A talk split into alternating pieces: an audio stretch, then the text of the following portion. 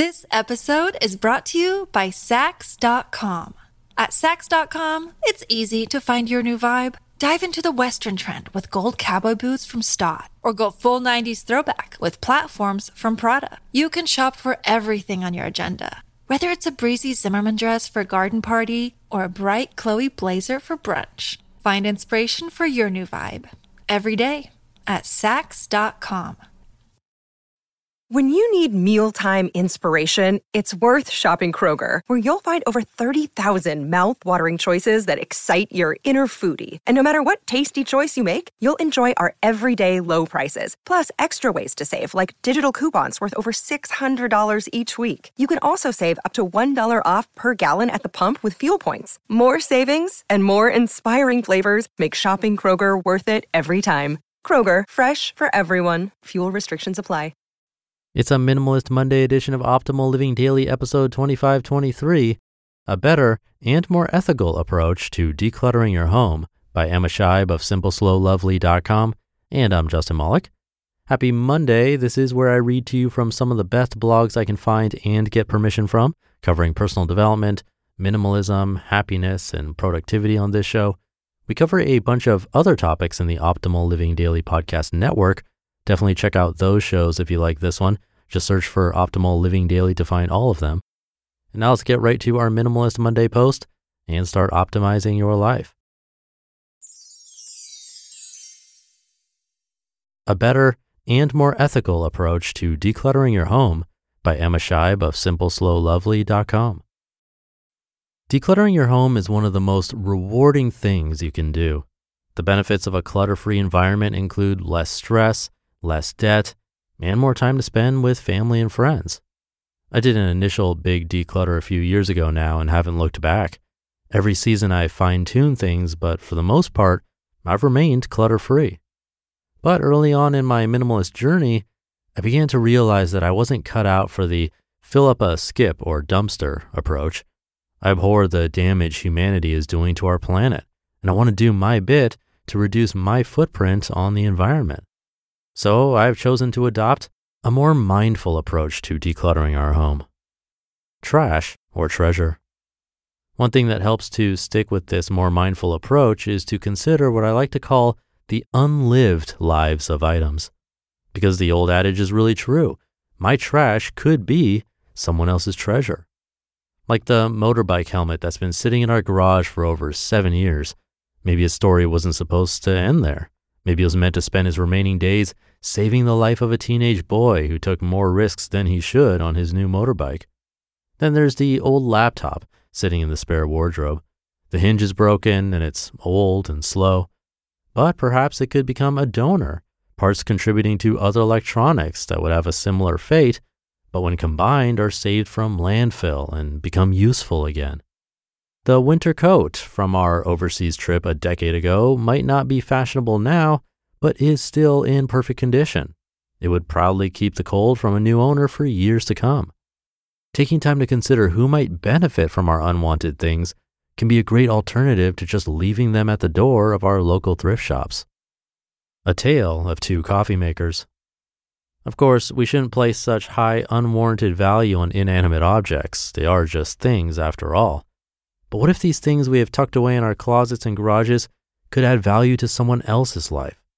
Left in our closet, they possess little to no value if we aren't using them. But placed in the hands of someone who desperately needs that particular object, our clutter becomes their treasure. A few years ago, we were given an old coffee machine.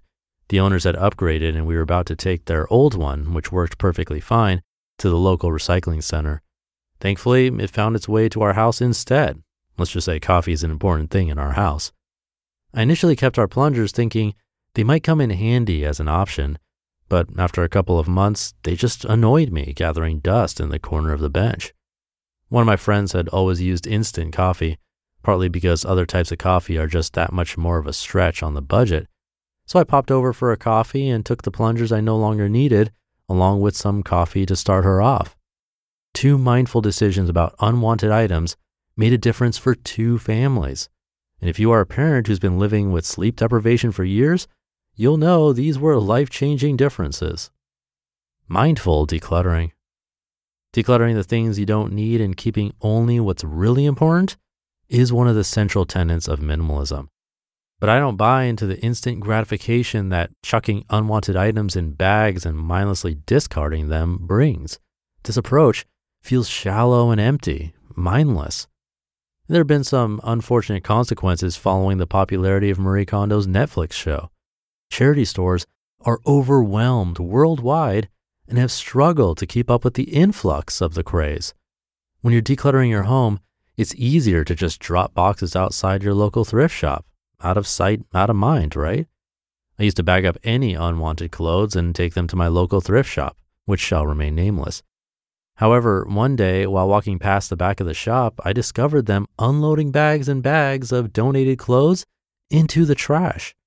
Once I recovered from the shock and horror of this, fast fashion is the second biggest environmental polluter next to oil. I did some research and found another local organization who sort through items and send any that aren't good enough for resale to be made into rags. Four reasons to try mindful decluttering.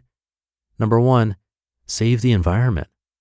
As I mentioned before, textile rubbish is one of the fastest growing contributors to the pollution of our environment. Buying secondhand items or purchasing from clothing manufacturers that are eco friendly, think organic, sustainable material, helps this problem. And so does ensuring that what we remove from our closet isn't just dumped. Check with your local secondhand store to find out what they do with items they can't put on their racks. Number two, give to receive.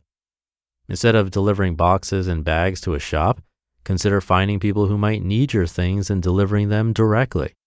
It's such a privilege and a gift to be able to make someone's day by giving them something.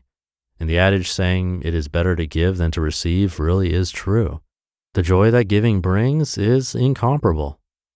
Number three, make some money.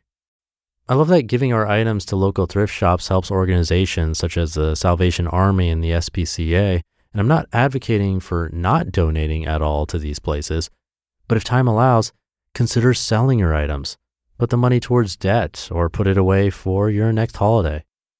And number four, repurpose. A few years ago, I started following the repurposing trends showing up in my Pinterest feed. Repurposing or reusing our rubbish is the best option after refusing items. If you can repurpose anything, do this before recycling. Even if you decide to take this more mindful approach to 10% of your decluttering, it can make a huge difference to the environment, your bank balance, and your community. You just listened to the post titled A Better and More Ethical Approach to Decluttering Your Home by Emma Scheib of SimpleSlowLovely.com. This episode is brought to you by Saks.com. At Saks.com, it's easy to find your new vibe. Dive into the Western trend with gold cowboy boots from Staud, or go full 90s throwback with platforms from Prada. You can shop for everything on your agenda, whether it's a breezy Zimmermann dress for a garden party or a bright Chloe blazer for brunch. Find inspiration for your new vibe every day at Saks.com. Take it, Emma. With technology, the ability to now sell and give away items is even easier. I remember like 20 years ago or so, if you wanted to get rid of an old couch, let's say, the first method was likely to put it on the sidewalk with a free sign on it and hope someone driving by would see it and take it off your hands. The second option would probably be asking around to see if someone wanted it. There were classified ads, but a bit of a pain, and you'd often have to pay to be in the good ones. And dumping something that big is definitely a hassle. But now there's Craigslist, Facebook Marketplace, and more, which will allow you to post it and either sell it or give it away for free. And there's no charge to do that, besides the time it takes for you to write up a description and maybe take a picture of the item. Of course, there's some safety concerns that should be taken into account, but overall, it's a lot easier now. And rehoming is a win win for you, for the person getting the item, the item itself, since hopefully it will continue to be used, and the environment. So definitely think about it when you're on your own decluttering journey. And with that, I hope you're having a great journey. Thank you for being here. Have a great rest of your day and start to your week. And I'll be back tomorrow reading to you where your optimal life awaits.